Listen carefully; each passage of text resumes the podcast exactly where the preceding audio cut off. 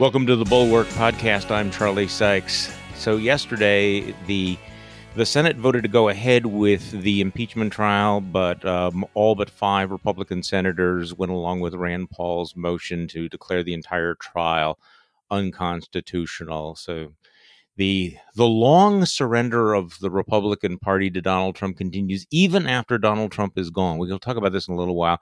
If uh, if you are a subscriber to Bulwark Plus, you got my newsletter this morning where I raised the question, um, what is the excuse now? I mean, I, I, think it's very easy to look at at this as well. You know, same old, same old. This is uh, this is what the Republican Party has been doing for the last four years. But but it is it is different because. My argument is there's really no excuse now. I mean, he's no longer president. There are no judges. There are no tax cuts to be signed, no regulations to be slashed. Mexico is never going to pay for the fucking wall. There aren't even tweets to be afraid of.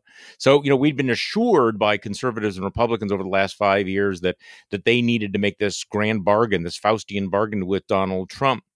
And that was the necessary price to advance a conservative agenda. So, yeah, you know, Charlottesville was awful. Kids in cages was really terrible. Uh, you know, the feckless botch of the pandemic was, uh, was was was bad stuff, and so of course we had a thousand off the record interviews of Republicans saying that they were really concerned and upset over over his bizarre and erratic behavior and the incitement of white nationalist violence, but but that this is what they signed up for because this was the deal, right? I mean, it was worth ignoring all the lies, the corruption, the racism because Gorsuch, Kavanaugh, you know, Amy Coney Barrett but see, here's the thing. And, and again, I, I, I make the, the case in, in the newsletter. And if you're not a subscriber to Bulwark Plus, please consider doing so. But here's the problem he's gone now. There aren't going to be any more Supreme Court justices. There are no jobs for buddies. Uh, there, there are no more rides on Air Force One. The Faustian bargain has reached its expiration date. So even if you're Flight 93 and you know believe that, well, you have to storm the cockpit because otherwise Hillary Clinton will destroy America. Well, no, it's it's not Trump versus Hillary. It's not Trump versus socialism and wokeness. It's not you know either Trump Trump alone will save you from a caravan of Mexican rapists. No, it's just naked Trump now. This vote is up or down. So, I mean, really, what you, it, it's it's not like you're voting to make Nancy Pelosi president. It's basically drawing a line against sedition, and I think it's rather remarkable that uh, the Republican Party cannot do it. So, we have a lot to talk about today, and so we're welcoming back one of our more popular guests, Will Saletan, who is the national correspondent for Slate Magazine. Will, welcome back. Hey, Charlie, great to be with you. Okay, now the reason I, I wanted you on this week was because of your brilliant piece earlier earlier this this week that really um, I, I have I have read several times. Um, the the headline is the enemy is not Republicans, it's liars, and you make the case for a broad fact based alliance against fabrications. Now, I, I, this is I, I assume this is aimed at fellow Democrats, fellow progressives, saying, "Hey, listen, we need to make common cause with." These some of these conservatives who have not gone completely crazy. Is that is that a fair is that a fair summary?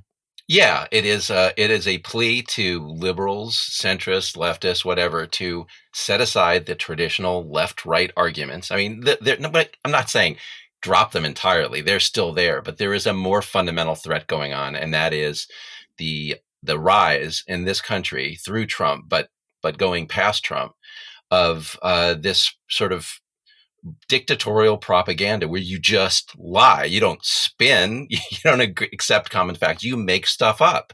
And when you're presented with contrary evidence, you don't try to explain it away. You just deny it.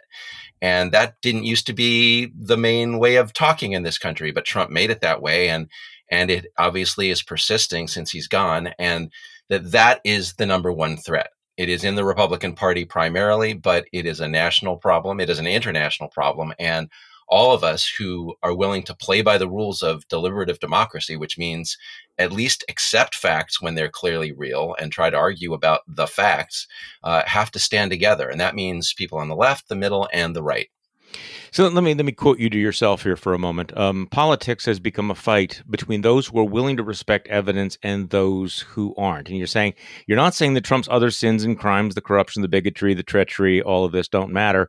Uh, but those legacies, awful as they are, are not as crippling as the damage he has done to our capacity for deliberation on the issues before us. And then you mentioned a whole bunch, you know, COVID, jobs, trade, police reform. There are lots of ideas that could unite progressives and uh, and conservatives, but without agreement on facts, or at least on a method of distinguishing facts from lies, we lose our ability to agree on to agree on policy what Trump has brought to the United States is ruthless, relentless, denialist propaganda at a scale we used to see only in dictatorships. And obviously, uh, the we, we've just seen the consequences of that. He proved that tens of millions of Americans would believe such lies, and that thousands would violently attack our own government. Okay, what what I think is interesting here is, and I, have been struggling to articulate this, um, and I and I think you did a really good job that we need to you know maybe reconceptualize how we think of politics at least at least in the in the near term that that that there's the right left axis but there's also a vertical axis which is truth lies uh, liberal democracy versus authoritarianism and that that that seems to be more relevant right now that the the issues that that really are going to determine where we go as a society are on that vertical axis as opposed to the right left axis. I'm not saying it's not there. I'm just saying that that we need to acknowledge that it is also there and really important. I mean i, I think that's the one of the points you're making in this article yeah, and and actually, I would encourage people to think of this this axis of uh, truth or falsehood not so much as an ideological thing, which left right. and right often is. Like we we can look at the same information, we can argue it different ways. That can be ideological. This axis of truth and falsehood is not. It's it's more practical, um, and practical in the sense that if if you and I, Charlie, want to have an argument about policy, and I'll yeah. you know do my job of rep- representing the left, and you'll, you'll do your job of representing the right, yeah. we at least have the common information to ground us. I can point to it and say, "But what about this?" And you can say, "Yeah, but what about that?" And we we have a we have a method of arguing about reality that can force each of us at various points to say, "Okay, you got me on that one. That's true, but." All right, that's progress. We can have a, a conversation that's constructive.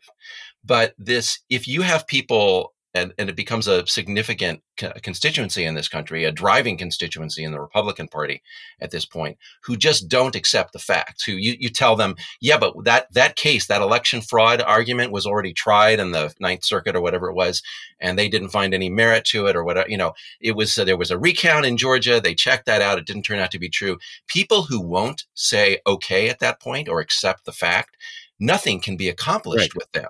Right. And so they get in the way of all progress on all issues. And and their their beliefs are, are non falsifiable. There's no piece of evidence that they can give them. So in in Georgia, they had the audit, didn't make a difference. Recount didn't make a difference. Refuted each and every one of them. So this becomes almost the it, it becomes like a, this religious belief. Okay, but given that that you can't have a discussion, you can't get anything done really, what do you do about this? And, and the reason I'm bringing this up is because you can see that on the right that you have two things happening.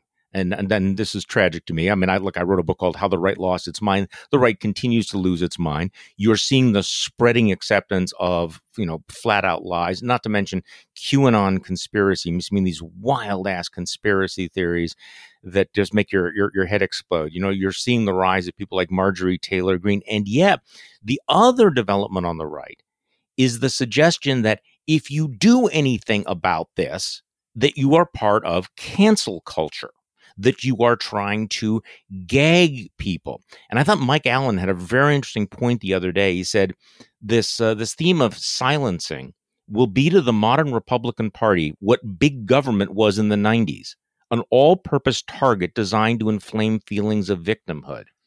So, this is also what's happening. So, how do you fix this? How do you what, what what do you do with an ecosystem in which Fox News is is in real competition with OAN for who can sling as much bogus bullshit? You know, I don't have the simple answer. I mean, one answer is um, I mean, the answer to, to winning this fight in the long run is just make it hurt to be a liar, um, uh, to, to make it politically damaging. And that's difficult when those folks have as much of a grip as they do on the Republican Party. Um, but as to the argument, the sort of Tucker Carlson argument about how this is cancel culture, I think to the best of our ability, we need to uh, drive a wedge between the debate about ideology and the debate about facts um, to make clear that this is not an argument that is applied selectively to the right or the left. It is about it is a, it is a standard against lying. If you lie and it is verifiable that you are lying or that you are not accepting evidence presented to you, you're spreading disinformation. Um, yeah, we're going to come down on you because that's that's a just a general rule of debate. Um, now, you do need enough of a culture in the country to accept that, right? You need people to be able to look at uh, this conversation and say, okay, these things over here, these really are facts, right?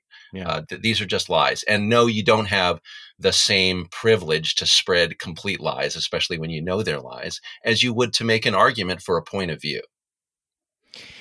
The problem is, is that it's easy to say this, and and I, and I I'm, I'm really wrestling with this because you know I, I I tried for many many years to push back against misinformation, and found that it was becoming increasingly difficult as we create these alternative realities. There's no way that we're going to fix this sickness on the right without conservative media taking a constructive role right i mean it, let's let's be honest about it i mean you know c- conservatives are not going to give up on the conspiracy theories and the false stories because uh, NPR tells them to do it, or because Slate tells them to do it, or because the New York Times tells them to do it. Right? They're going to have to hear it from trusted voices. And here's the scary thing. And so, uh, Will, you you you mentioned the Tucker Carlson argument.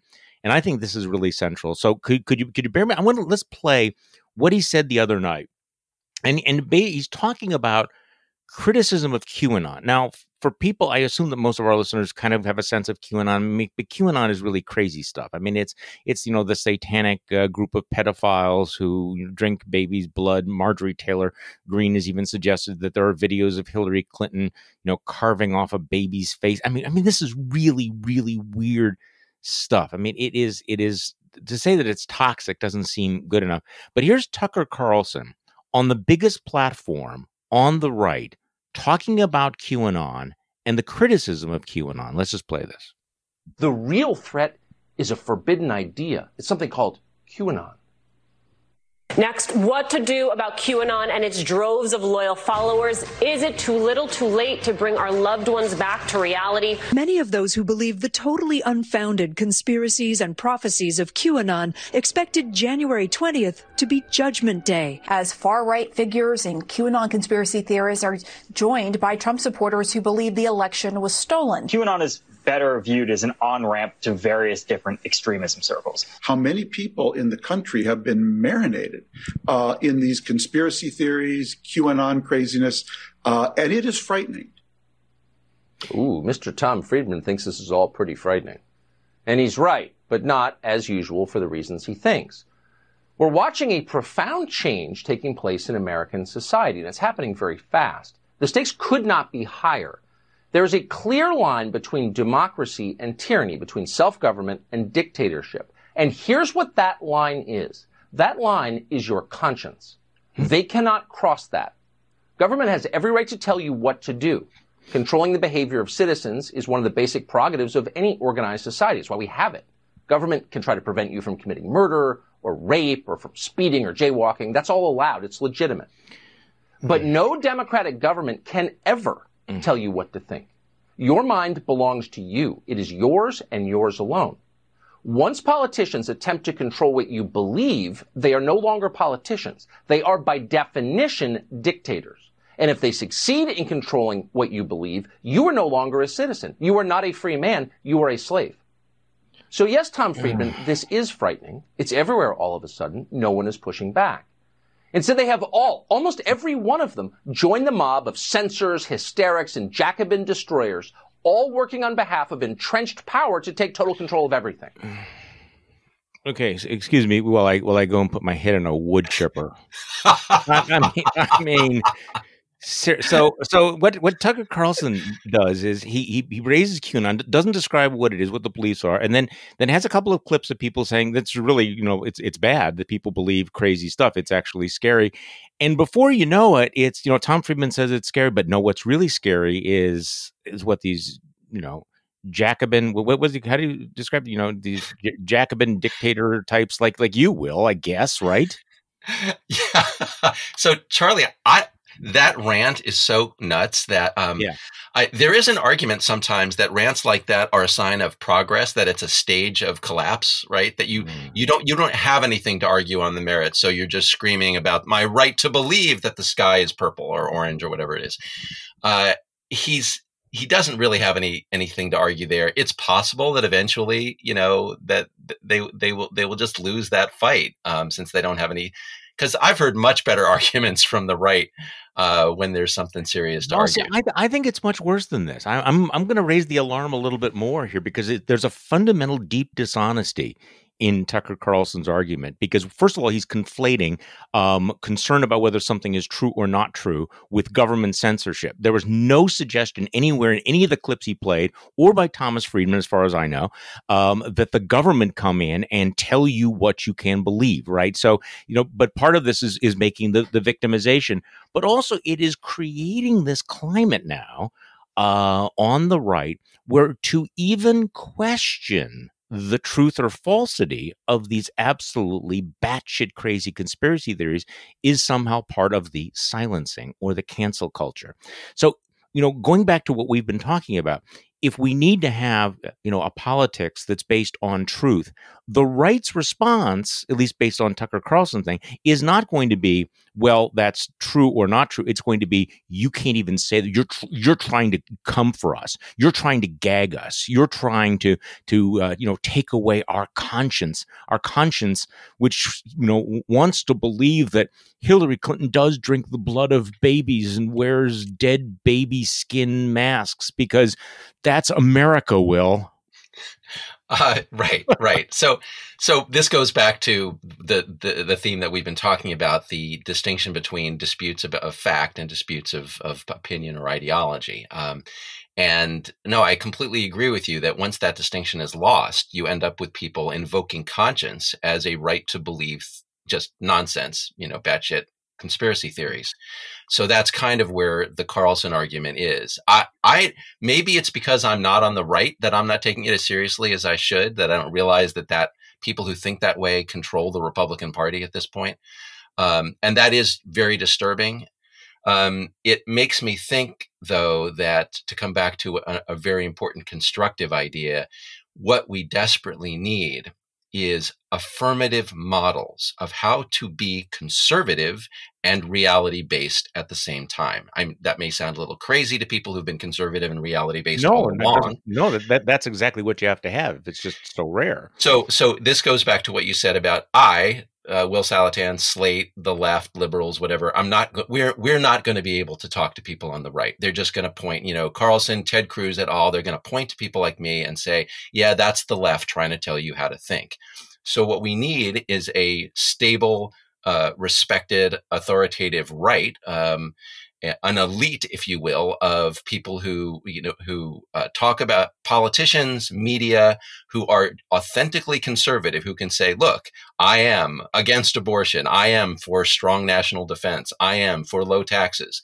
And yet, this Q stuff is completely bonkers, and let me show you why. So that the Carlsons can't point to them and say that's the left telling you what to think. They'd have to say that's conservatives of a different kind telling you what to think and those conservatives could then have an argument with the crazy conservatives about whether we're going to be fact based or not.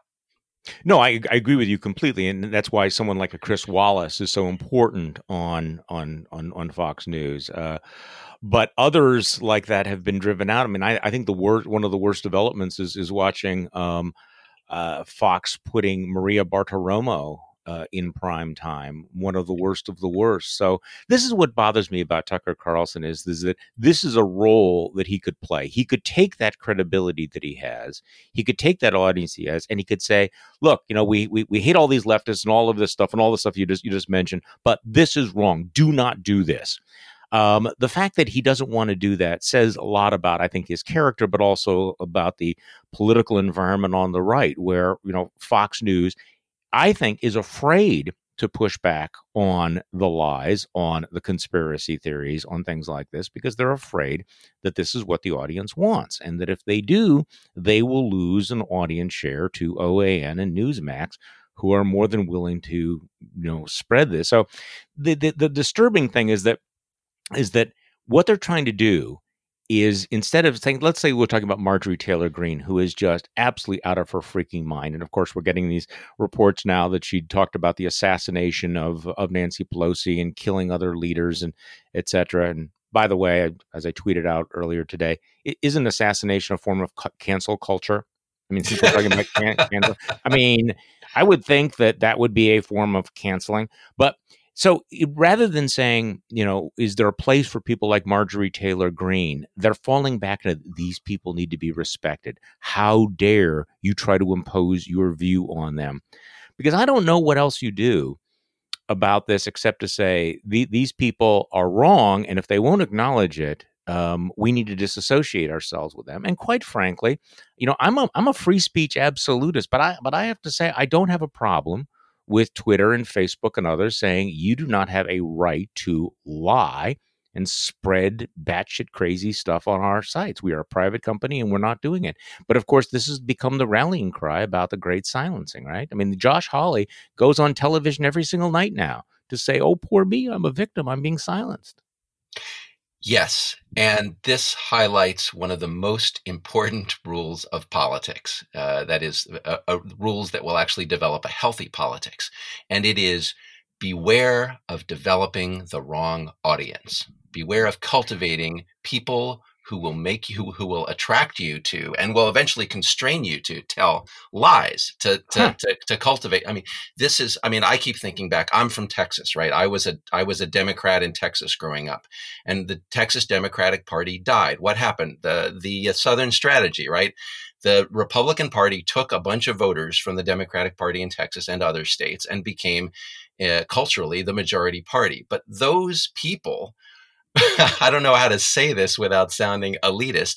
They were the wrong audience, right? Mm-hmm. They were racists, and uh, I mean, there were, there were, there were some there were some okay people in there, but basically, the Republican Party became captive to and now that those people have just completely lost their minds, and they are the Marjorie Taylor Greene constituency, they are the Trump constituency in a lot of ways. They are, drum roll please, the, the basket of deplorables. And what happened is the Republican Party became dependent on them. They became yeah. so powerful in the party that even the departure of Donald Trump, as you've pointed out, will not make this go away because that basket of deplorables now dominates the party. Now, when I say deplorable, I don't want to mean these people are unsalvageable, but if you are going to have a healthy political party and you're going to have some of those people in it, you are going to have to lead something Josh Hawley is unfamiliar with. And leadership means, in part, telling them what they don't want to hear because it is true, because they will have a more productive, healthy life and certainly a more productive, healthy country if they will accept reality and work with it. You know, see, this is the question that I have in my mind is the the fear of leadership, the fear of doing something like that.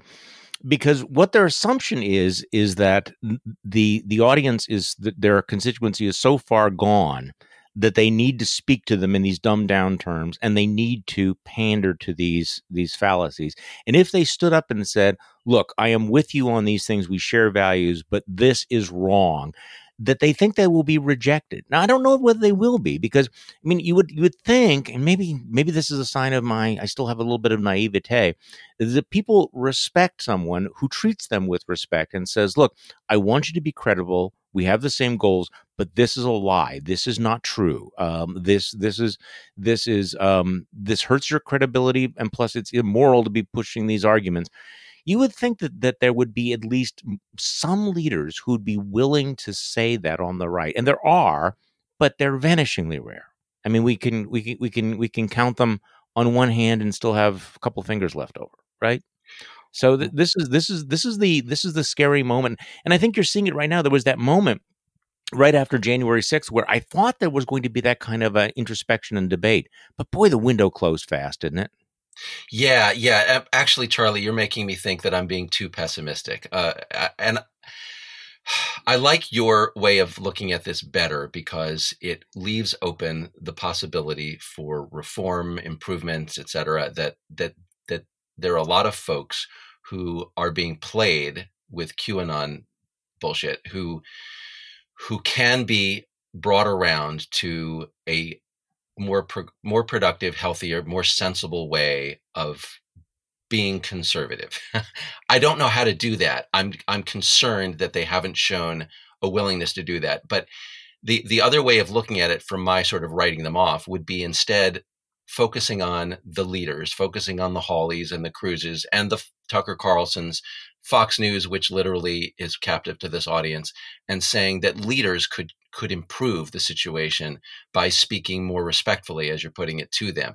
And all I can tell you, Charlie, is I want to see that experiment conducted. I want to see. I do too. You know, what what if Fox News said, you know what, we're not going to compete with OAN, we're not going to compete with Newsmax, we're going to compete with uh, the mainstream networks, and we're just going to not be biased from a liberal point of view, and let's see what kind of audience we can develop doing that.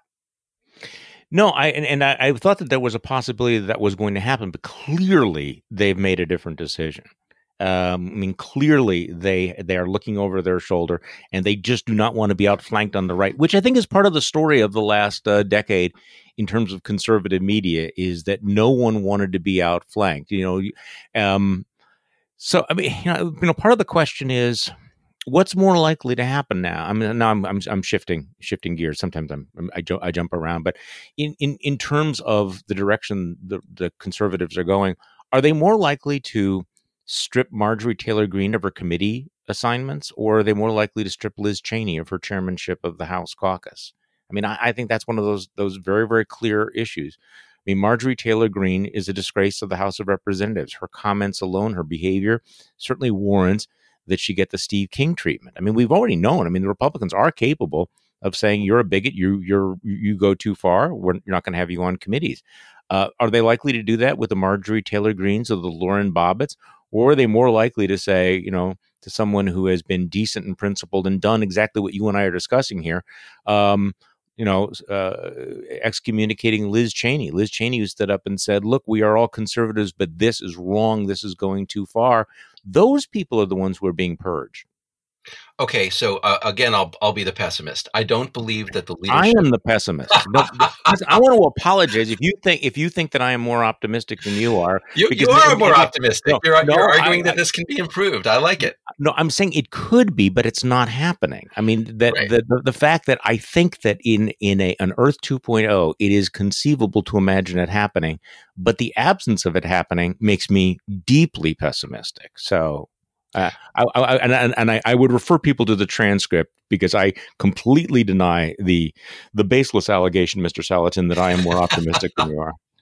Okay, so I'll, I will take the pessimistic line here and okay. say that um, the uh, I, I don't expect the Repub- the leadership of the Republican Party to do the right thing. I just don't. They they have not shown me that over in recent years. They have so they I believe they will do they will go where inertia takes them. They will go take the path of least resistance, and that's what that's what they, they've done. They're afraid of the Trump constituency. They're afraid of the Marjorie Taylor Greene constituency. They're just going to uh, coddle that constituency as they did with the Steve King constituency as long as they can. Uh, at some point, it has to hurt, right? The, the Steve King thing had to just hurt to a point where they would strip him of his committee assignments and the Marjorie Taylor Greene stuff just hasn't hurt enough. I mean, the 2020 election, look, I'm glad Donald Trump is gone. It would be a much worse country if he weren't.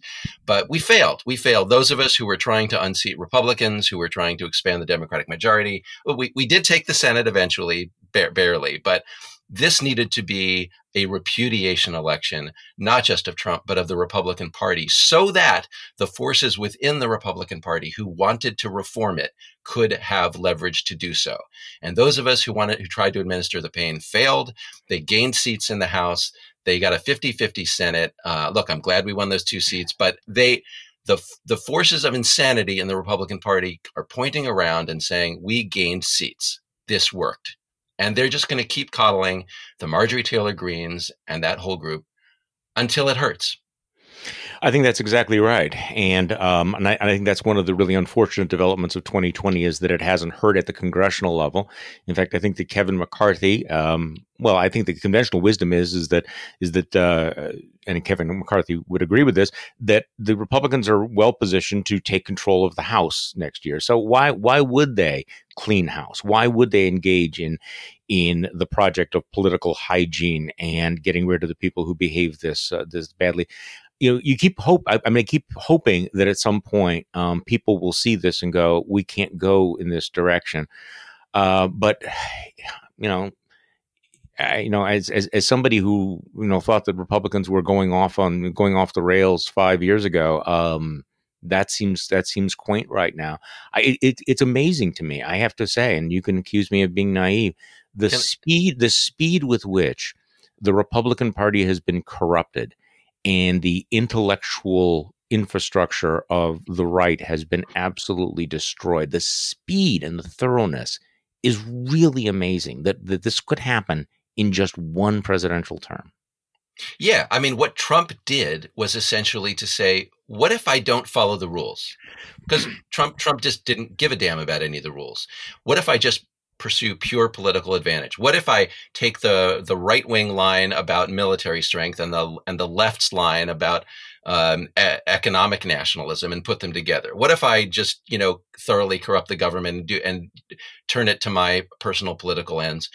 And it turns out he just didn't suffer much for that. So the people who want to stand up for the rules now have to have to make that hurt, right? The way you would do if you were dealing with a foreign aggressor, right? You have to make it hurt, or they'll just keep expanding and exploiting. That's kind of what's. I mean, the latest theory, right, is that the insurrection itself will hurt Republicans in 2022. That that's the thing. People mm. dying because of this craziness will finally make it hurt politically in the Republican Party.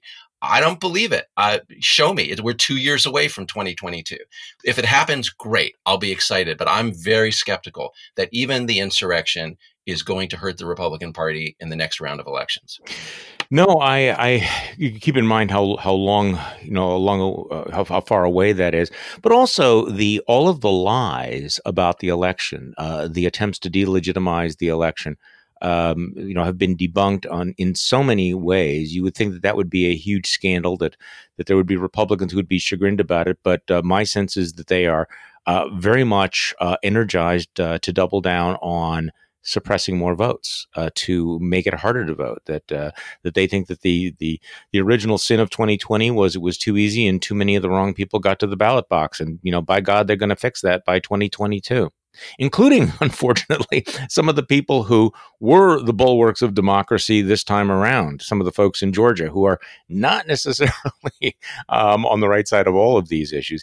It, it, and the way that the Republican Party has internalized the opposition to voting rights is really that's another thing. It's just like, you know, they, they at least used to pretend. that this is what they were trying to do, and now it is so over. So tell me, uh, let's talk about impeachment for a while uh, for for a moment. The vote yesterday um, it came as a shock to some people. Probably shouldn't have. Uh, Forty five Republican senators went along with Rand Paul's uh, bogus idea that it was unconstitutional to have a trial of a of a former official, despite the fact that there are historical precedents. To me, that was you know I I I don't think that you know more than a handful actually took the constitutional issue seriously. They just wanted to punt it. They just wanted to go away. They just do not want to cast that vote against Donald Trump. Right, which is why they should have to cast that vote. Um, it's why they should have to vote on the merits. This is they've they're taking Rand Paul is offering the, the, these Republican senators the easiest way out. Right, we're not even going to address the merits. We're just going to say that uh, being a former president means you can't be impeached. Right, um, so they're of course they're going to take that. The the, the argument against it is it's it's the Fifth Avenue defense, Charlie. It's it there is nothing to which this theory would not apply, right? The president walks out on Fifth Avenue, shoots someone, gets impeached, his term ends before the Senate trial begins, and the argument would still apply, right? Now, of course, there you can like prosecute the guy for murder, but even so, I mean, it's it's crazy how comprehensive this defense is. Um, it's also I don't agree with it on the merits either. But uh, I don't think that that shame, that shaming people by pointing this out, is going to work. Right? They're just going to shrug and turn away. Um, Right. No, we're po- definitely post shame. Yeah. What, what John, Cleese had a great uh, uh, tweet this morning. Let's see if I can actually find it because it was was really perfect, and and I and I will mangle it if, if I don't if I don't read it exactly correct. He said, "Oh, okay, John Cleese, having dispensed with shame, most Republican senators now don't even bother to be hypocritical." right. right. There's can I say there's one other line about this that I'm really I mean part when you go down this rabbit hole of of coming up with endless excuses and rationalizations one of the things you do is you just start stepping all over yourself because you're not you're hardly paying attention to what you're saying. Yeah. So the the Joni Ernst argument uh, she put out her statement on this. It's simultaneously number one, look, Trump is gone. He's no longer president we don't need to worry about him, so we don't need to impeach, right? Impeachment wasn't designed for people who are no longer a threat. They're out of office. Right. And number two, how dare we tell people who they can vote for in the future by barring Trump from office by impeaching him? Well, obviously the two things are contradictory, yes. but Joni Ernst doesn't even take the time to think that through. No, because a lot of this is, you know, I was listening to a lot of these debates and I guess I've become very, very cynical that, there is no fixed principle. It's just, you know, there's simply which cudgel you want to use at any given moment here. Now you're seeing a lot of that. And of, of course, the, the other line, which is that, that it's so divisive. It is so, we can't divide the country over this. Like, have you people been paying attention to what's been going on for the last four years, not to mention the last uh, two months, when you think about what the president of the United States did with all of the lying and the incitement, um, all of the conspiracy theories, all pitting one, you know, one American against another, and now it's suddenly yes, but but we cannot we can't hold him accountable. That holding him accountable is more divisive than what he just did. Seriously, so we were getting that argument out there. Um, I, I I guess you know part of it is you know this this was the this was the perfect way to for the Republican Party to quit Donald Trump and move on, but they're not going to do it. I mean, it's it's like they've been liberated and they don't want to go. The, no, we're happy being Vichy. We are happy, you know, doing this. We are happy being held hostage to the lowest common denominator, uh, folks out there. Um, and it, it, I'm, I'm I'm afraid. I was watching. I, by the way, um, I, I, mentioned this. Uh, PBS Frontline had a fantastic documentary last night called uh, Trump's American Carnage, and I, I, make some cameo appearances.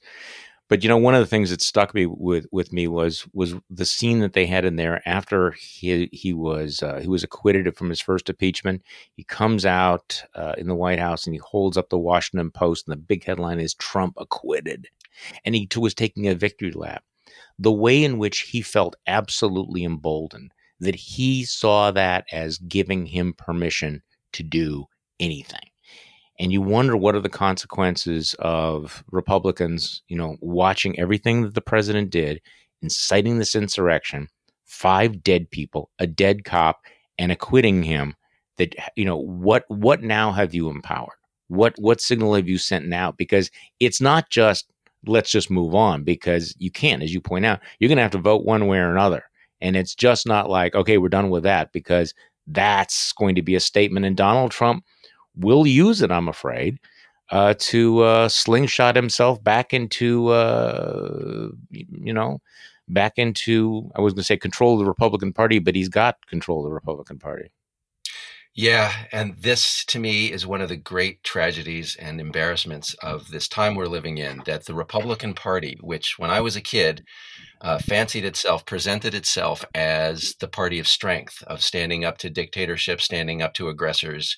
Um, when the dictator or the would be dictator arose in our own country and in their own party, they knuckled under, they appeased, they they turned out to be just complete cowards um, even even after he's out of office, they're afraid to cross him. Um, and and the the lesson they were right. They were right in what they said about aggressors. That if you try to appease the aggressor, the aggressor will take more and more.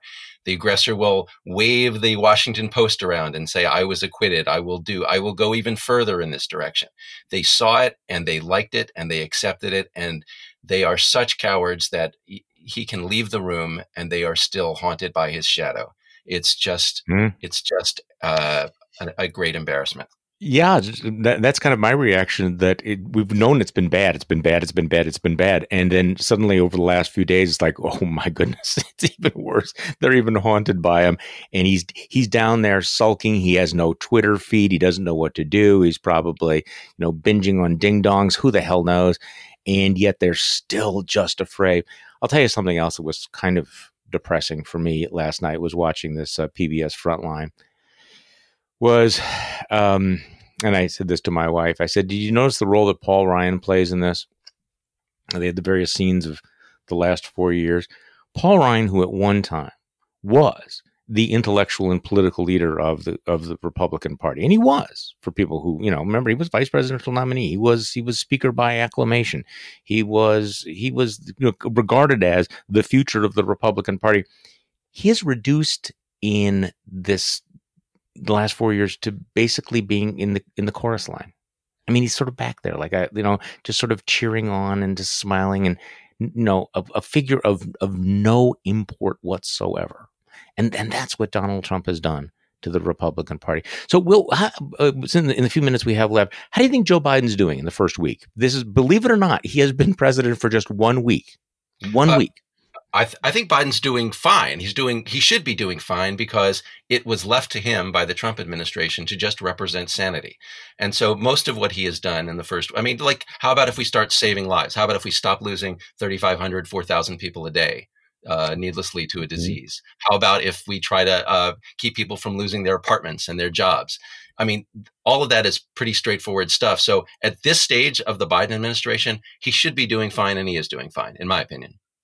Well, you have folks on the right who are saying that, well, wait, a lot of these uh, these executive orders seem to be punching uh, woke buttons. Uh, you know, canceling the Keystone XL pipeline, uh, stuff about uh, you know gen- gender studies, uh, critical race theory, and I mean, you're you're you're seeing you're seeing a lot of people, you know, on on on the on the right um, saying, well how do you feel about your vote for him now? And, I, will be honest with you, I agree with Mo- Mona Charen's got a great piece in Bulwark, but I agree with her that right now I'm I'm still basking in the post-Trump era, the Trumpless America.